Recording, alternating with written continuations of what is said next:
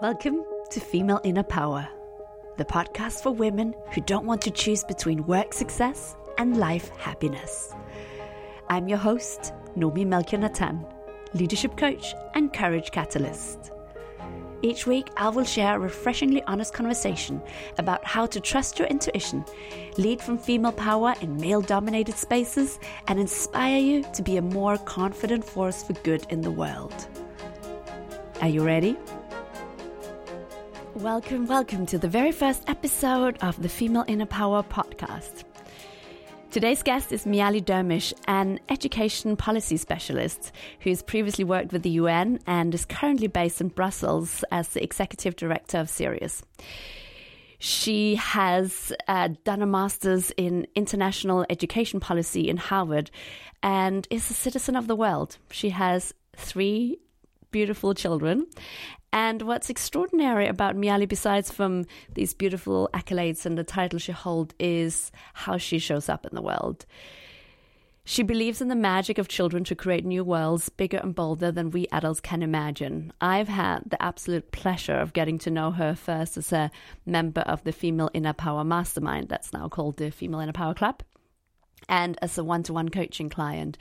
And what's extraordinary about Mialy is she does her inner work. She takes responsibility for her part. She shows up as a political activist, but she leads in a way that's awe inspiring. And you'll hear her talk about what made her feel reluctant to shine or feel like, hey, it's not quite safe to shine for me as a woman. And interestingly, for her, it wasn't other men, it was actually other women do listen all the way to the end where she talks about, you know, how it is that she now feels like she can do absolutely pretty much anything. Can't wait to share this conversation. So let's take a breath and dive in.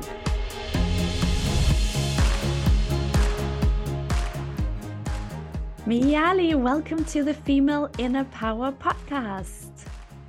Thank you very much. I'm really excited to be here. I have been looking forward to this conversation so much. So, of course, I have had the privilege of coaching you in our one to one sessions and knowing you as part of the Female Inner Power Club. And I did a little bit of internet stalking before this conversation. I Googled you and I found out there is although I know some of your stories and some of your career history, there's quite a few things that I didn't know. So I'm really excited to dive in. Before I just launch straight into questions, can you just tell anyone who's listening and who doesn't know anything about you a little bit about what your work and life looks like right now, and perhaps also where in the world you are? Yes definitely. So I work as the executive director of an NGO that is called the Sirius Policy Network on Migrant Education. I have had to train myself to say that slowly because I speak really fast normally and I'm constantly trying to get the name out there. So hopefully everyone will remember it. Um, we're based in Brussels and we work within the EU area um, and a little bit outside as well for those recent countries that have just left the EU. Um, we do a lot of advocacy on trying to change policies and practices for migrants and refugees who are within the EU education systems. And I have three kids, um, all of whom are at school in a country that they do not come from. So I have a little bit of experience of what it's like to be a parent in that situation. Um, and yeah, I've been here for the last, let me see, three years with almost three years with Sirius. And I've been in Brussels for the last sort of six and a half years. And originally you're from? Originally, uh, my mum comes from Madagascar. My dad comes from Scotland, and I grew up a little bit in Scotland, a little bit in Australia, a little bit in Hong Kong. Um, and I've been many places um, since then. And right now I'm in Brussels. Who knows mm. where I'll be next? do you see yourself as a citizen of the world? I do. I really do. Um, I feel comfortable in a lot of places. Um, and I feel that belonging is something that needs to be cultivated, whoever you are, wherever you are. Um, and it's our responsibility to to help other people's cultivate that as well. Um, when we don't know them and when they arrive where we are, um, it's our it's our job, it's our duty. I remember when you first told me about Sirius and the work, and let me see if so I'll describe it in what I would say more like my normal day speak, um, without the, the fancy policy words. That this is about migrants, particularly the children that are arriving in a country where they haven't lived before, they probably don't speak the language, and it's figuring out how can these children, often refugees, but not always, have support in their education, in their schooling, so that they integrate and great, get a great opportunity to thrive. Is is that did I catch that correctly? Yeah. Something like that. Yeah, definitely. Um, I think it's like spanning all the age groups, but particularly kind of from, let's say, zero to 18. Um, you arrive somewhere, you don't, you might not speak the language, you might speak it a little bit. Sometimes you don't even know where the school is, how you get there, um, whether or not they'll even take you, particularly if you arrive as an unaccompanied young person. It can be really challenging to get into schools.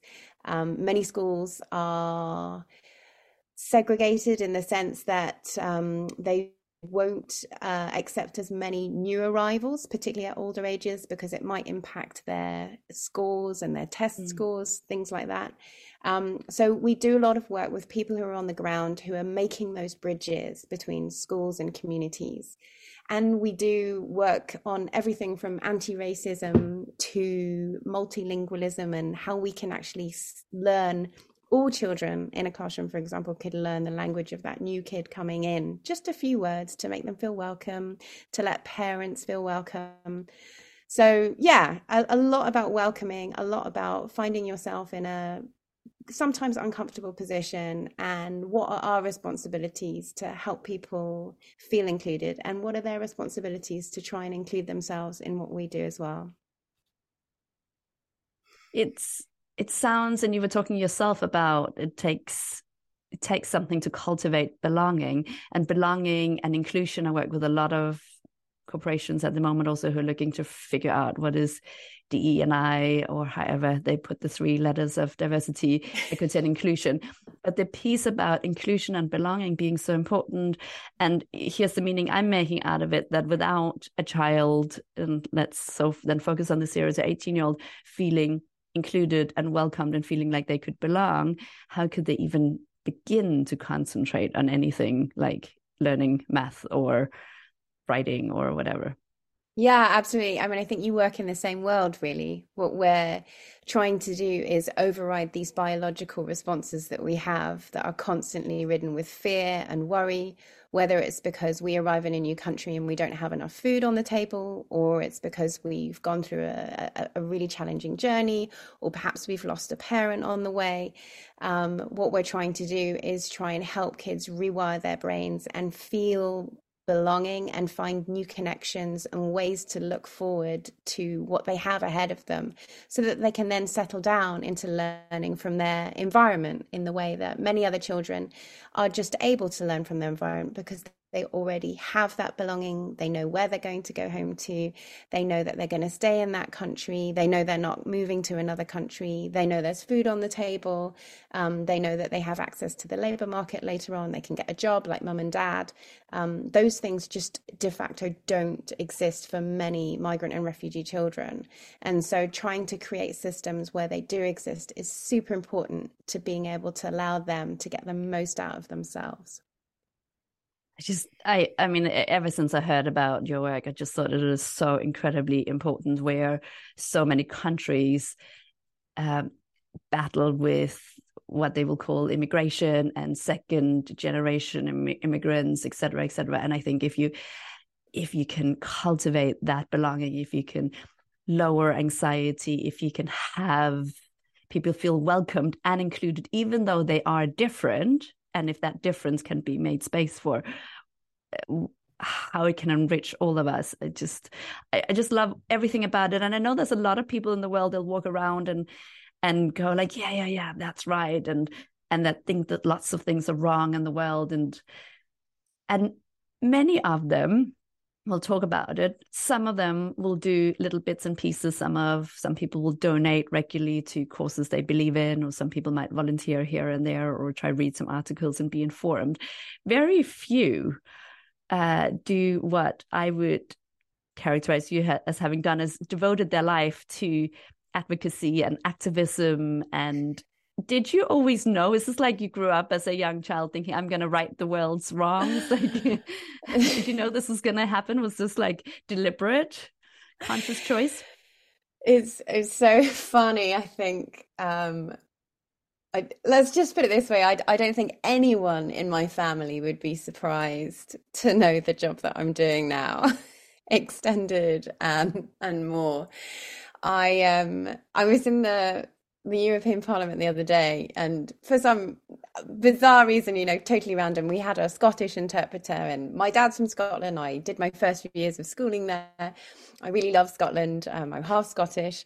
Um, and I was just texting my brother. I was like, oh my gosh, I'm in the Parliament and there's a Scottish uh, interpreter. And he said, why is there a Scottish interpreter? Can't people just understand the language anyway? because he thought that someone was interpreting, of course, a Scottish accent to an English accent, etc. And he said, What are you doing in the parliament? Don't you think you've made enough impact already? You need to calm down.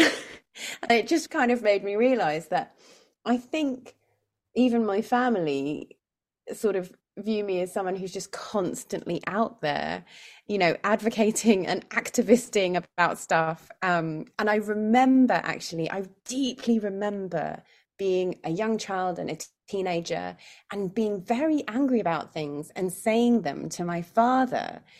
And my father, who is a bit of a social activist himself, would say, Yes, yes, Mialy, but we all know that. And, you know, that's just the way life is. And I remember thinking that that was so deeply wrong that we could, as humans, just accept that other people would suffer in this way when actually, if we work together, we could potentially change that. And that's been something that's kind of run throughout my life. I even, if you would believe it, when I was working with the UN at some point, I met a person of concern, as we call it um, then, um, and I had a deep connection with them. And they were caring for their children, but also a couple of brothers that had come over with them from the country that they were living in. And down the road, there was a great karate studio. And I thought, it's actually not going to be that much for me to buzz a few friends and say, Have you got 50 euros? We could, if a few of us got together, we could pay for these kids suits and for them to go to karate for the next two, three years. Because the older brothers had found themselves in a school that was really struggling, whereas the young kids had found them school themselves in a school that was thriving. And having older teenagers in schools that are struggling when they don't speak the language they really need role models. They really need access to people and activities that are going to keep them motivated and on track. And i remember sending this email to my dad and my dad sent me an email saying you must be coming into contact with many people that are of need. You must remember not to help all of them mialy this is just not possible. And I remember just thinking, wow, that is what I grew up in this kind of really concentrated environment of you cannot do everything. And, you know, linking it back to the female inner power work that I've done with you, like I actually believe I can do anything now. And I if I wanted to, I could do everything. I'm not going to do everything. because there are other things I'd like to do with my life as well. But I really, I absolutely could do anything and everything. I just love that. And and what your dad said feels so familiar to for sure, you know, what I feel is the common sentiment so many places. It's like, you know, watch out that you don't overstretch yourself and you can't help everyone and that bit of like numbing out because where do I even start? But you, so you started, so you you got these kids into some karate training? Yeah, yeah, yeah. They just went into some karate classes. Yeah, it was great. It was really, I was so happy about it because it was so simple. There was nothing difficult about it. You know, I contacted the karate guy. He told me where to send the money. They went in and, you know, the the dad was really nice. He sent me a couple pictures. It was just so easy. And yeah. Is, is, has that been your experience then going on from that? Because, you know, now you're talking about, okay, well, now I feel like I could do anything, which yay for female inner power and, and all that we've been working on music to my ears big visions for for what you will be changing in the world no pressure um but you said it it was so easy so you've done so many things since that has has everything felt as easy or have there been moments where you've then been doubting wait how much can i really change or is this even a good idea oh there's definitely moments of like deep worry or just feeling stuck and really not knowing whether I'm doing the right thing. Um, but one of the, I think one of the, the best things that ever happened to me is that I was born into a family of two teachers and learning and going through that pain of learning is something that's kind of, I think, just within my DNA. And so I am not afraid of the dark spaces and the dark places that you have to go to transform. I actually relish it. Um, I remember you saying at some point, you know, if you if you block yourself from crying, you'll be crying for like a year. But if you kind of go right into it, um, you know, you won't cry for more than 20 minutes. Good luck to you. um, I and I I've I've had that approach, you know, with things like when I was young, you know, like losing boyfriends and things. I always used to like put on Kiss FM or I can't remember it was, like Heart FM in the UK, and be like, I'm going to listen to it all night. And I'd listen to it for like five songs, and I'd be like, right, that's done now. And then I'd try and do it night after night after night, and eventually you just cry yourself out.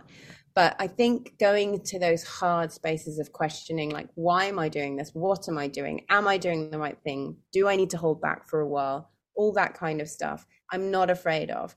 And so i wouldn't say that it's been a smooth journey or an easy journey but i would say that it's been a very fruitful journey. Um and that those i feel like i actually recently have just kind of like come out of a dark space and i'm producing now to an insane uh, amount. You know the amount of things that i'm producing during the day is unbelievable. And i i think it's very much due to the fact that i've gone back down into the hole and really started questioning you know is this me? Am i doing the right thing? You know and and how am i going about it? Yeah.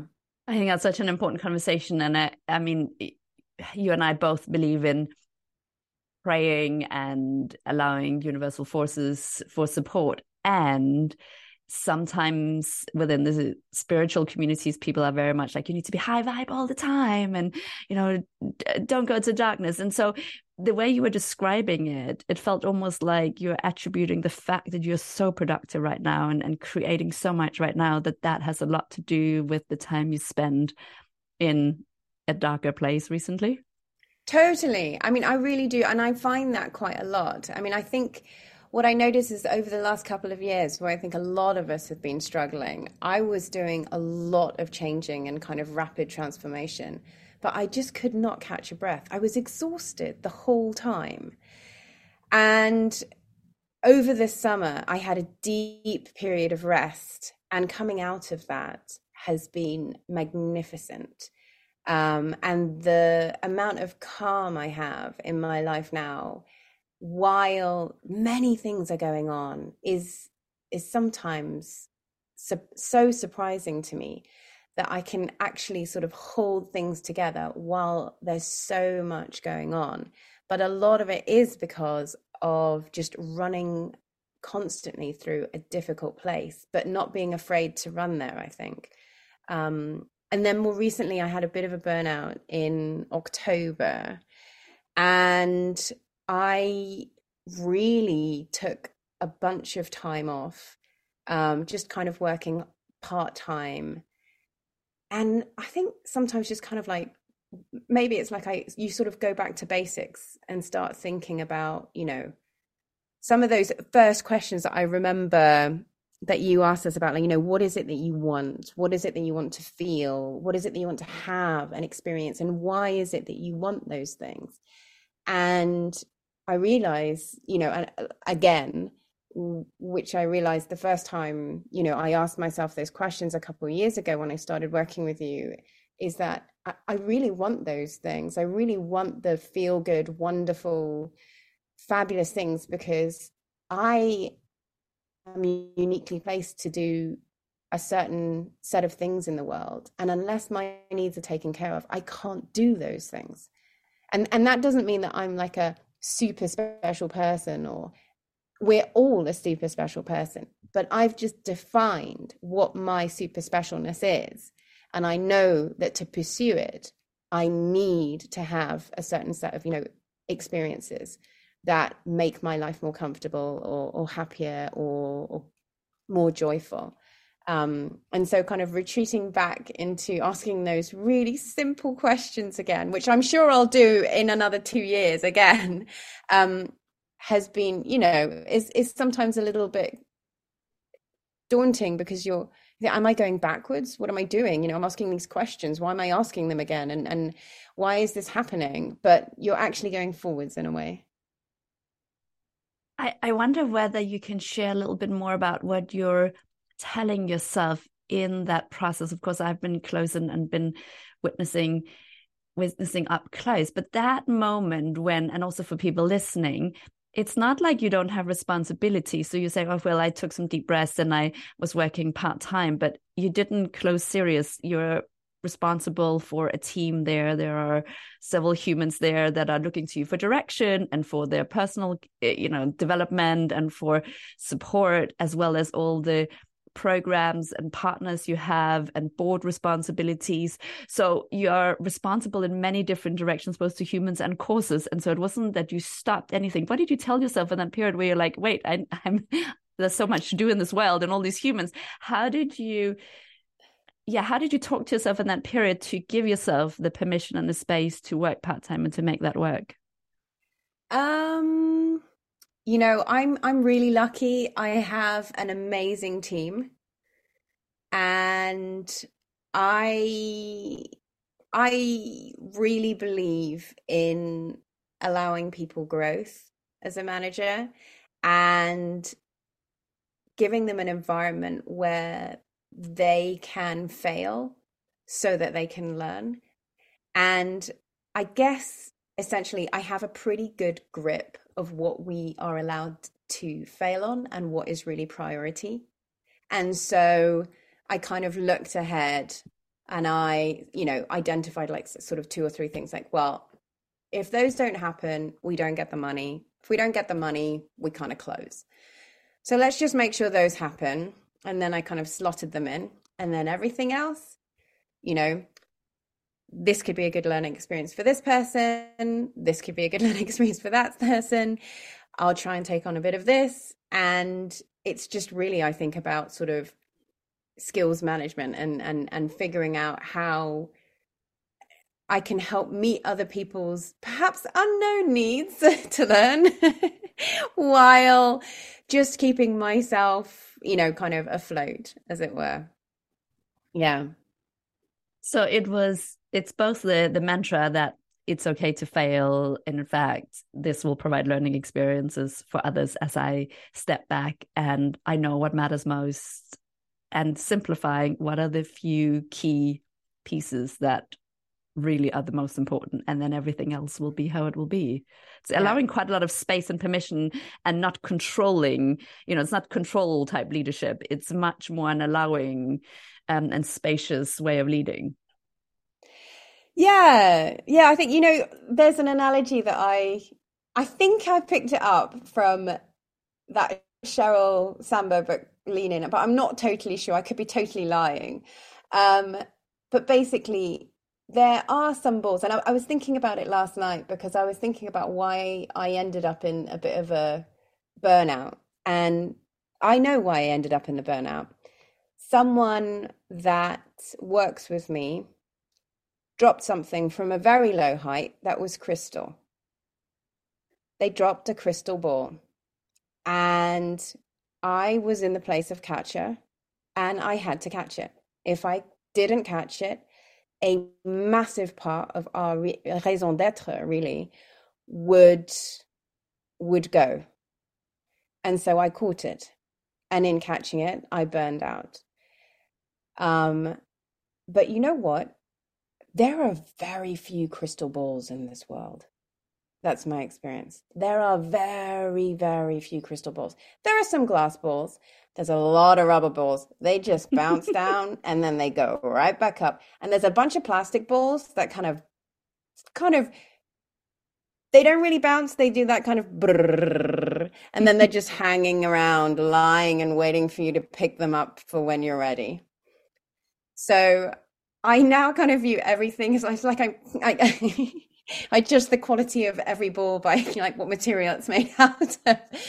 But I have a much better capacity now to tell people, you know, what their ball is made out of and how important it is in the scheme of our organization, and then respond appropriately. Love that. And such a beautiful metaphor to pass on. It's like this ball you're holding, that's made of crystal. So really take care of that because I think, you know, coaching so many wonderful humans and they're like, I have all this to do. And they they don't seem in the busyness in that moment they're not able to discern what is crystal what is a plastic ball and then again and again and again i found that always if i ask people to close their eyes and stop and breathe and ask them what are the three most important things that really matter right now and that'll matter in a year's time to everyone no matter what their role no matter whether they work for themselves or someone else whatever field they work in they always know. But in the busyness of doing which a Female Inner Power Club will often talk about as a masculine in the doing doing doing when you don't step back and breathe and allow space for a moment, there is no clarity. It's just depletion. Totally. Yeah, totally. Um, I think what's really great with me is that I'm flanked by a load of amazing women um, and many who share this kind of um, overall ethos, even if we're all at different kind of spaces in in learning on the path you know because some of us are 50 and some of us are 20 or in our 20s let's say.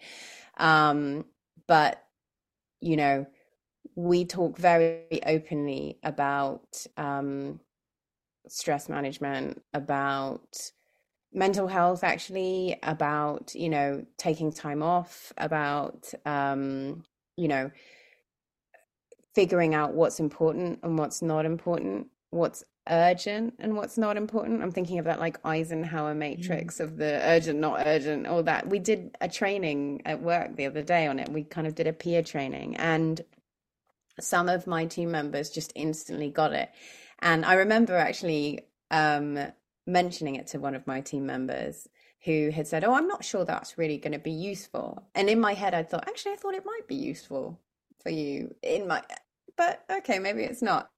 And then when we actually did it, because it was led by a colleague of ours, they were like, "Oh my gosh, this is really useful." And I thought, okay, you know, um, there are things that we don't see.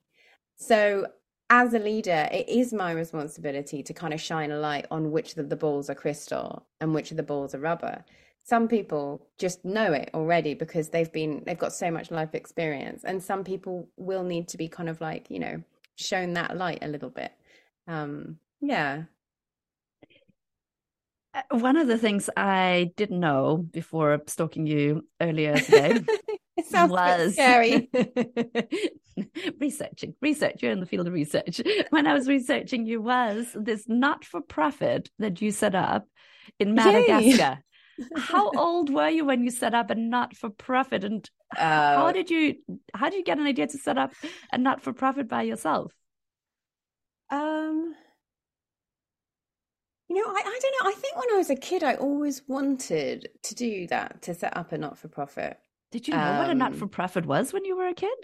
Do you know, I thought it would be like a community center at first. In my mind, I was like, oh, when I'm when I'm when I'm older, I'll just set up like a a center and there'll be loads of people moving in and out and doing things and having fun and doing art music or helping kids and doing homework and this and that like just i had this like busy hive kind of of a place set up and you know there'll be people wearing wool jumpers and you know making cups of tea and kids who've lost their mums will come in and other mums will come and hug them and it will just be lovely um, so I think I had that idea in my mind. Um, and it kind of evolved as I went through education, you know, because there are sort of things you should be doing and things you shouldn't be doing. And so it changed. And then I kind of found this space in my life and I, I really I really wanted to try and do something in Madagascar because my mum's there from there, and I haven't spent a lot of time there, or I hadn't spent a lot of time there as a child. And I, yeah, I think I was about 26 or something, 25, 26, 27, something like that. Um, and I had been working on quite an interesting project um, through a big NGO that I was working with. And I thought this is the kind of thing or topic that I could bring into Madagascar. Um, and so I, I talked with uh, a couple of people and gathered like around 8 12 ngo leaders um, people and kind of like started by having a big conversation about what the work they were doing what they felt was not funded what they felt could be funded what was important um, and just kind of yeah rolled ahead with it. Um, i had been working in the ngo world so i knew people to gather to put a board together um, and that was kind of an easy an easy piece for me. And the board were really great. Um, i also happen to have you know one of my best best friends from when i was 14 is um, uh, or at that point was a, an accountant with kpmg so that really helped to have the finance side sorted um, and yeah, we just we, we rolled into funding small projects, and I feel really really happy now to say it's probably one of the biggest. I'm thinking with Sirius. I've also done some things that I'm really proud of, but probably for a long time, I think the biggest career accomplishment in my life was that I basically gave the first piece of funding to what is Madagascar's kind of number one youth organization now, led by an amazing woman. Um, it's called Youth First. Um, they do insane, incredible work. And I feel really proud that I came into contact with her and she was just an amazing human. And I was like, I've got to get you some money. Come on, let's figure this out. Um, Where did you get money um, from? Yeah.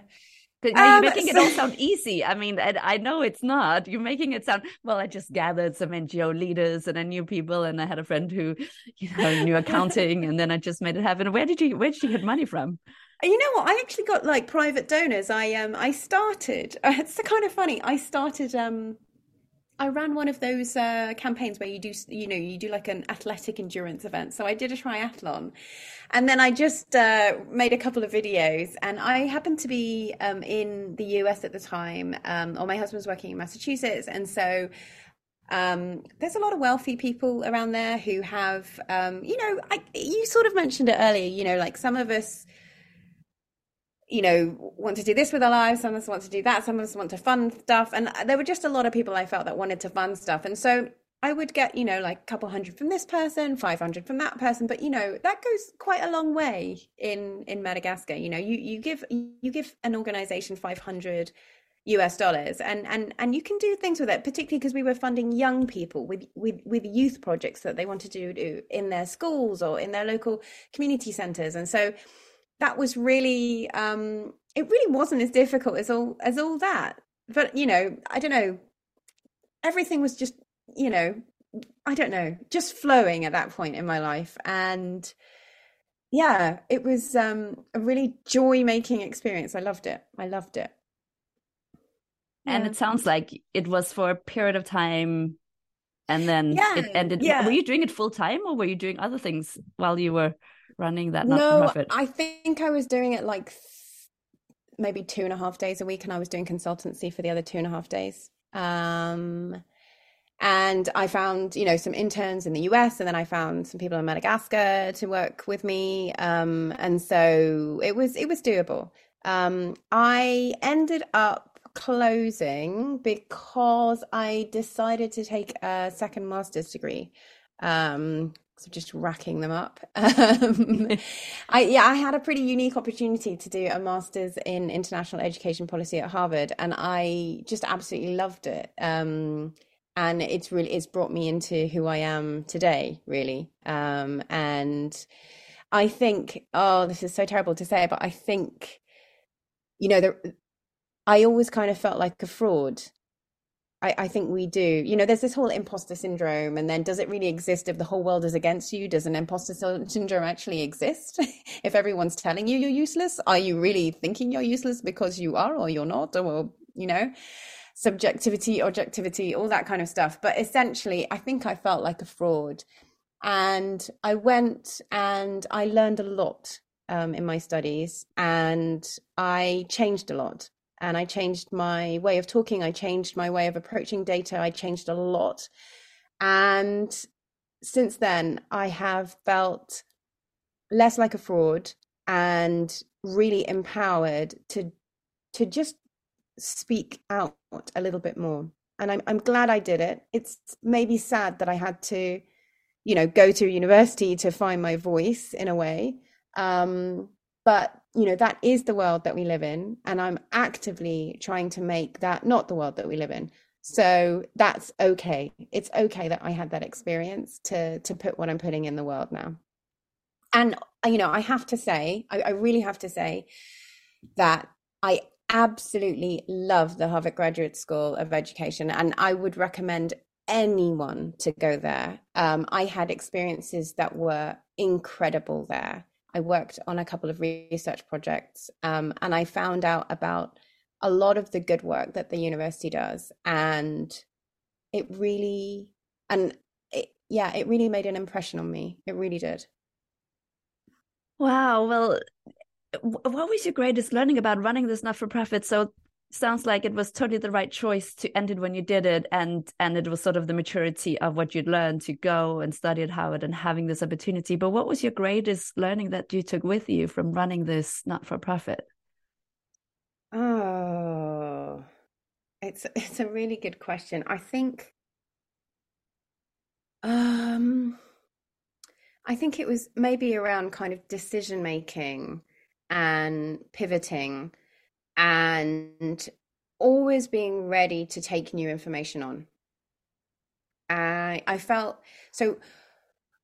I started it just before we had a, a pretty big political crisis in Madagascar, and that sent a lot of donors leaving the country, and that meant that people were starving for money, and that really you know, I it, it was within the first few months, and it really made me have to listen a lot more than I think I anticipated because I previously was walking into a slightly different architecture, had a fairly fixed idea of where I could be of use, and sort of undertook sort of the analyses to figure out whether that would be of use. And very sh- quickly afterwards was when I ended up gathering the group of people who were leading NGOs and saying, um, We started this. Um, I don't feel it's useful. And I would like to be of service, but only if it is of service. What I can do is raise money. For sure, I can do that. I know I can do that. Um, and let me know what what is it that you think would be most useful? And so i think it was about kind of learning how to pivot quickly when environments change. And the best way to understand kind of environments when they change is, is just to be listening and observing. Sounds like an incredible experience. And i just think back to wow you were 26 when you just were like hey in a country I've never really lived, I'll just go and do some good and I'll just make it happen. And and you listened and you were like, these are my strengths and here's all what I don't know. Tell me what I don't know and can I be useful? Yeah. Yeah, I guess, yeah. I I guess I hadn't thought of it like that, but you know, you just do these things, right? You're just you're driven by whatever it is I felt like it was the right thing to do at the time. I was in flow, I was happy, and and I was not the one suffering. Mm. And I often think that the less thinking, the better.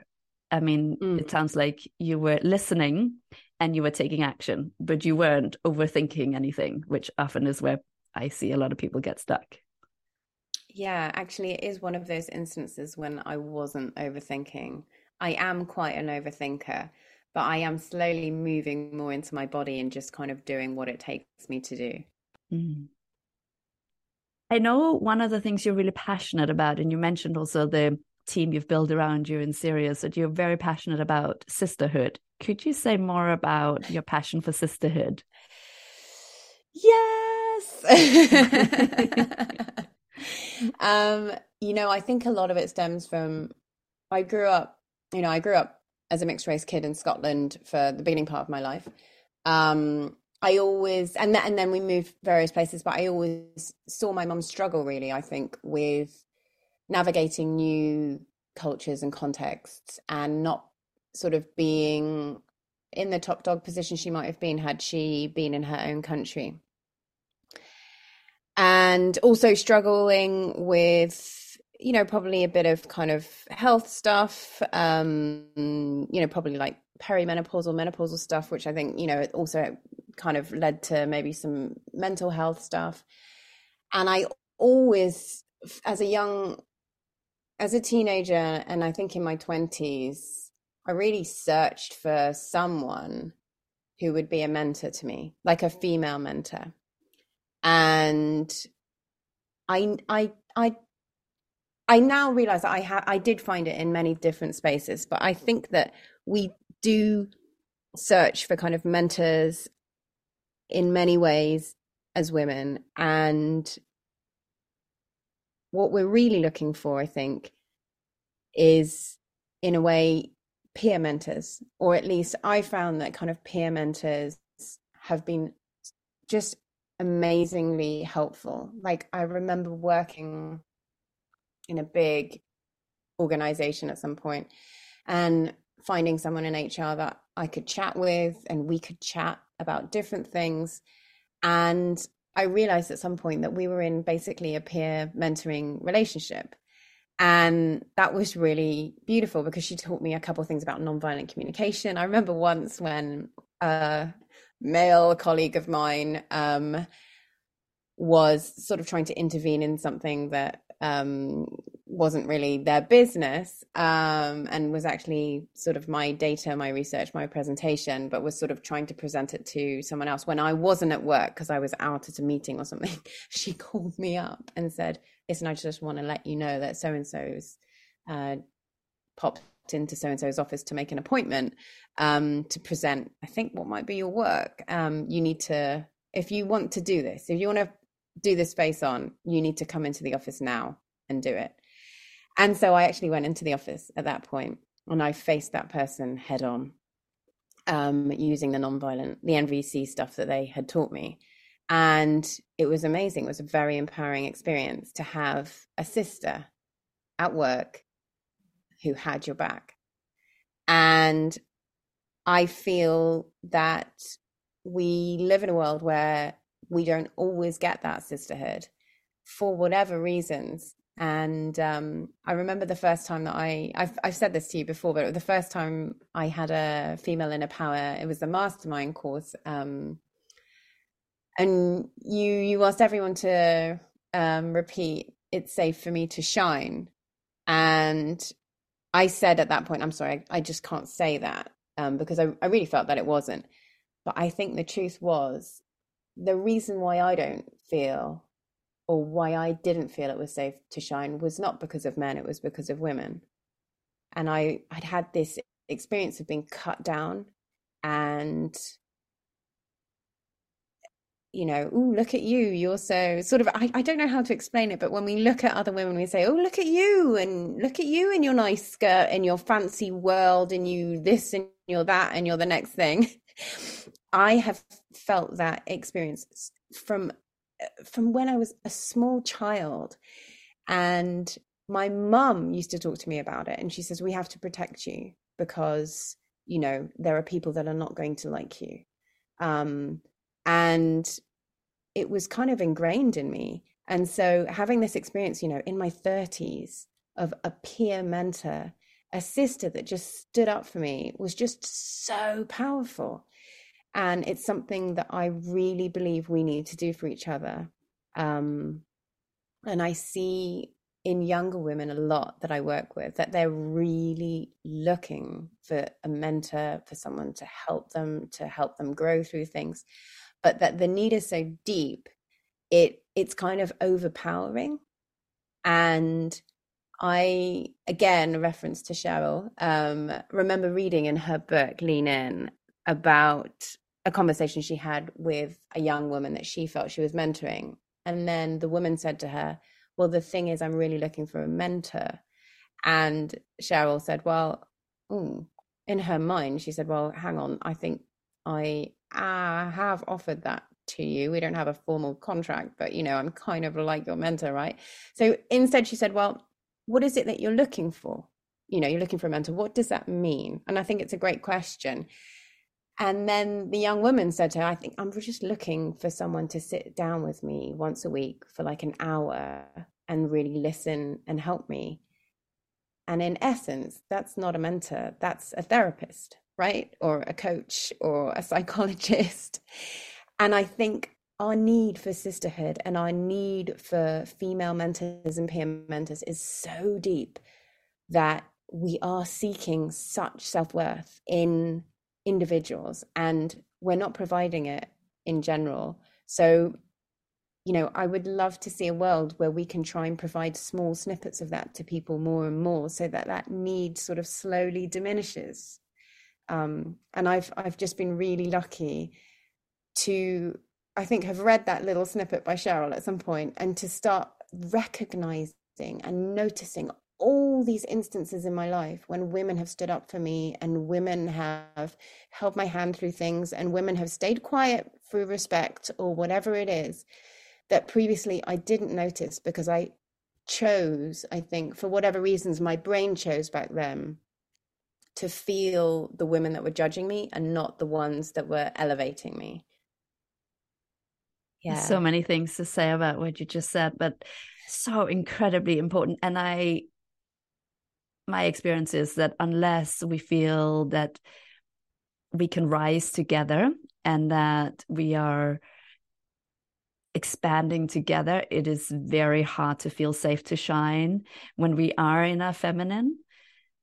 As whatever gender you identify as but when we are in our feminine we want to do it together we don't want to do it alone and i think this is why we'll see a lot of women with massive success who are totally in their masculine um, and so, mm. gender wise, they might identify as a woman, they might present as a woman, but they're totally in their masculine because what they have been taught is the way you succeed is by putting yourself first and doing it alone and don't rely on anyone because they're going to stab you in the back and you can't trust anyone. And you just like, just get on with it and uh, don't rely on any anyone.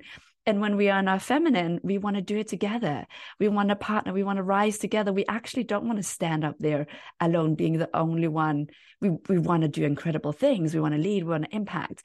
And only if our sisters and for that men all the brothers and people that identify as non-binary but everyone will rise with us because actually we don't want to stand there alone and then it becomes like a bland version then i'm just not going to shine at all because then i might stick out and then they might you know cut me down or judge me or they'll do it to my face or behind my back and so that bit of rooting for each other and I mean, motherhood is one of those, isn't it? Like straight away, people judge. Do you see how she mothers her children? That's oh, like straight away from when you're pregnant, you're told what you're doing wrong, and everyone has an opinion whether they have children or not. Everyone's been a child, had parents so they will they will judge. But also like you said at, at work and how people choose to navigate their world of work. Oh she works too much. Oh she's not or this one is not very ambitious. This this piece of having an opinion about other people would be very helpful if we stop having an opinion. And when we notice because we will judge because we're wired to judge but i was just thinking when you were talking instead of going, What's my opinion on that person? How could I root for them? How could I root for them yeah. and show them my support? How could I have their back more? And if each time we noticed a, a judgment or an opinion, oh, well, you know, she like, right, it's like she spoke up too much or she didn't speak up and she should have spoken up and it goes we'll we'll judge in either direction and when we notice that it's like oh how could i back that and we were talking here sisterhood how could i back up that woman how could i root for her how yeah. could i make her feel supported? And if we can make that switch in us then i think it's i mean that's one of the one of the pieces of the female inner power club is like a safe space where we're there rooting for each other and you can be witnessed right? Like you can shine and we brag. And for anyone who haven't heard me talk about bragging the importance of that i mean the most fun is to ask women to brag because no one really brags at all because they're not trying to look better than anyone. They just finally say things that are important, that they navigated and that they made it through and that they accomplished. And because we say brag, it's like permission to shine, permission to just be showing up as some of the best parts of me without having to diminish it. It's just permission to be to be the best part of me for a moment. And it's not going oh this is all of me. It's like just that permission. But that sisterhood totally agree makes such a difference. Yeah yeah, and I I think you're just making me think of like a couple of of stories, but um, particularly I think there's a generational aspect to understanding sisterhood because the young people that I work with are so feisty and they speak out so much more than I think many of us would have, have dared to. And, you know, we're perhaps only in our kind of like early 40s. But then I look above and I think I've spoken out so much more in some ways than women I know that are in their 50s and 60s in different fields. And when you ask yourself, you know, is, how can I see this person as an ally? How can I help elevate her? Is she helping to elevate me? I think it's really important to understand that generational difference because I remember someone I, I worked with um, in, again, kind of like a, a big organization, someone who was above me. And I sort of was confused because I really felt that I I vibed with them. They really, they were super smart, so sharp, so amazing. And somehow there were there were things that were occurring with me that I felt that they could have stepped in and sort of said hang on hang on we need to make sure this doesn't happen. And I was a bit confused as to why they might not have been doing that in different ways. But um, this was a very very senior person and I remember having a meeting at some point with them and several other people. A question was posed about my technical area and I felt that it was to me to answer. And so I answered the question technically and then stopped talking as you do. And then a colleague of mine, male colleague, I will mention, um, although it could equally be someone really feeling in their masculine, basically mansplained what I said. And this colleague, this very, very high ranking official, said very quietly, Ah. Isn't that just what Mialy said? And the whole room was just deathly silent. And then the mansplainer said, Yes, yes, it was. And it was just this deeply powerful moment when I saw that the way that this person could afford to stand up for young women and younger women in the workplace was just so different to what kind of we have in our hearts and minds as the heroine that will kind of fly in and save us, the mummy figure that we never had, that mentor that would sit with us for an hour a day. And I suddenly started to view all women as kind of different, like everyone is going through their own thing. Look for the ways that they're supporting you. Don't look at the ways that you think that they're not stepping in or that they're putting you down and it was really transformational for me that experience um, because it was such a quiet and and and brave thing to do. But at the same time it was this was a woman who had all the power in the room. So no one was going to you know say anything against her. And she just used it to to sort of say we do have someone here who's very good at their job. It's Mialy. When she says we should do this let's do it and that was just really yeah it was a great experience gave me chills when you when you said that and that beauty of just calmly with one sentence changing the energy and the direction of the conversation, but also t- changing where the power was held in that room, changing where people are directing their attention and going, oh, yes, let's listen to her. Beautiful. And I love what you said about let's activate, you know, let's pay attention to where they are supporting us. And, and we do know the, what we focus on grows. We can look at how people are not supporting us and we can look at, hey, wait, you know, here are women that are supporting me and, and how else can I show up and support and root for others and in every kind of way, whether it's a mom at the playground or whether it's someone totally. we work with or someone who's leading in a big way. Um, Mialy, I have one or two more questions, but before we get to the final questions, and I could totally keep talking to you, and thankfully I think I will get to in other ways. if if anyone listening thinks, "Hey, I so want to connect with Mialy," or "I want Mialy to come and um, share her views maybe to my organization about inclusion and how we foster belonging or if they want to support Sirius if they any in any way want to connect with you or the work you're up to what's the best way of them connecting um, my email is on the Sirius site, and I believe that you're going to link to it hopefully somewhere below your in your podcast. Um, and if not, just look for Sirius Policy Network um, on migrant education. Um, and if you go to our team, you will find me and my wonderful picture um, right at the top, and my email is there get in touch. Um, I'd love to talk to you about anything and everything um, inclusion, diversity, um, equality, however you term it. Um, we can find ways to link to, to what we believe it is. It's about belonging and inclusion and fostering the best selves that we can be. Love that. We'll definitely link to Sirius and we'll link maybe also to your LinkedIn profile so that people yes. can connect with you there. I, I want to go back as a final question to you said early on. Now I feel like I could pretty much do anything. I'm not going to do everything, but I pretty much could do anything for any woman listening going, how is she feeling that? And what makes her say that? What has helped you and, and what continues to make you because it's not a staying it's not a constant always for us what helps you feel that and, and how do you keep coming back to that feeling that thought um you know I, I think this there's a couple of things that i think think back on that I have just kind of practiced religiously for the last couple of years, having been sort of introduced to them. I mean, honestly, not even introduced to them by you, because it's not like the thought of these things never crossed my mind before.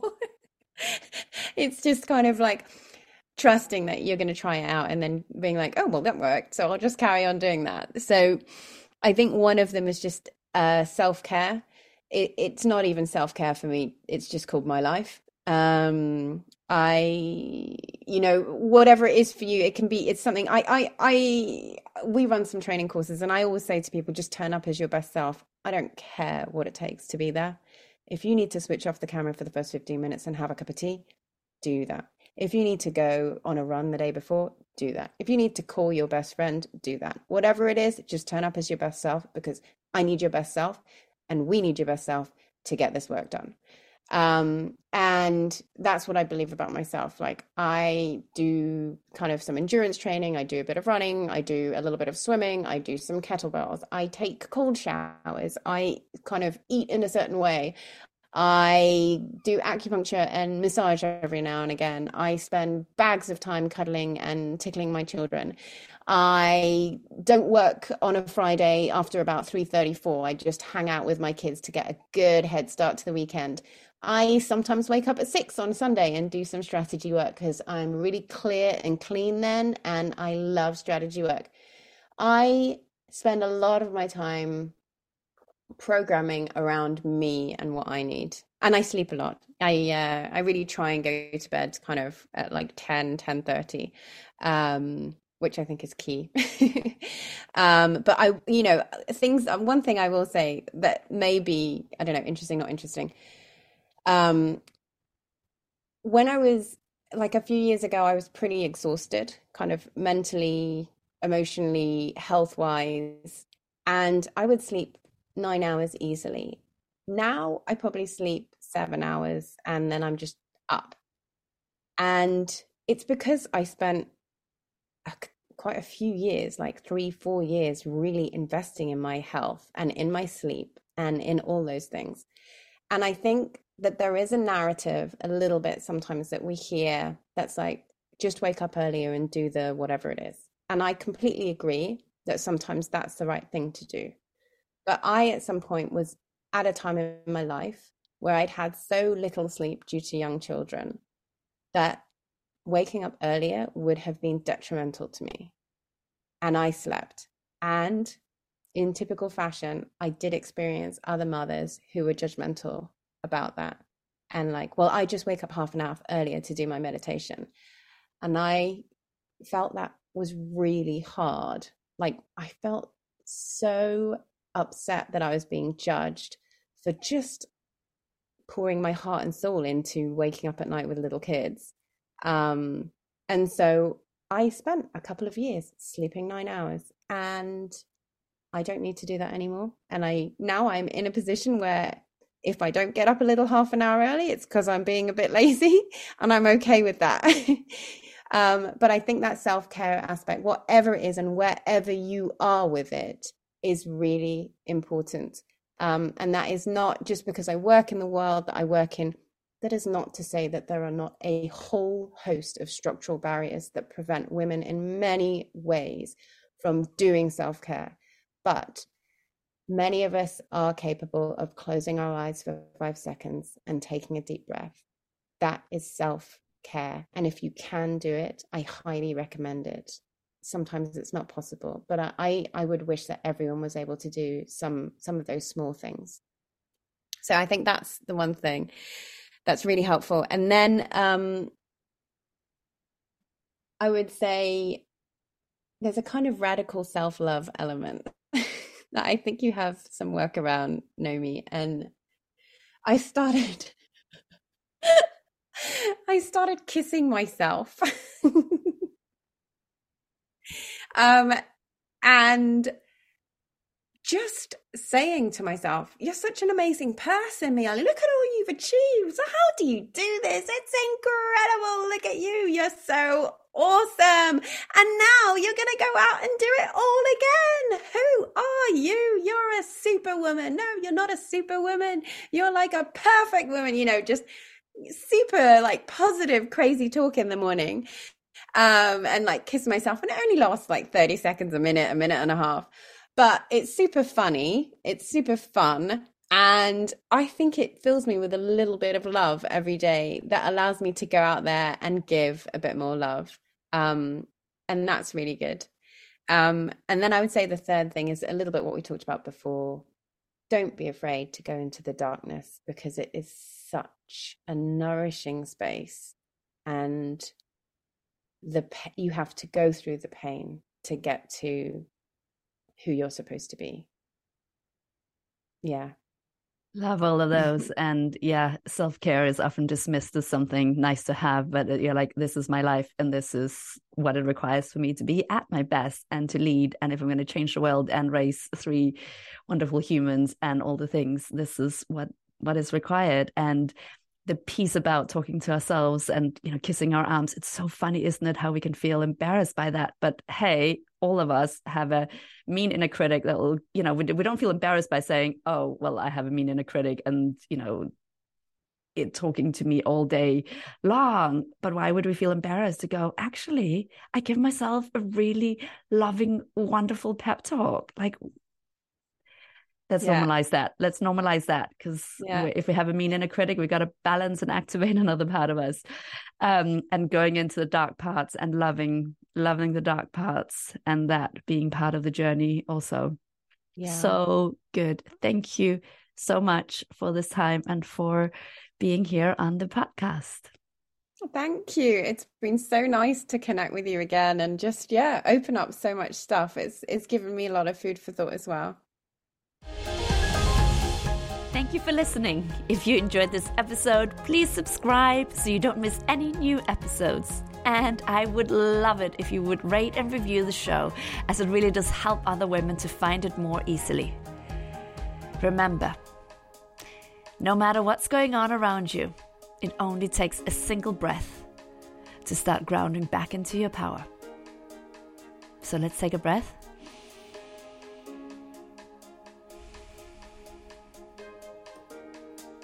Feel your power. And go spread the magic.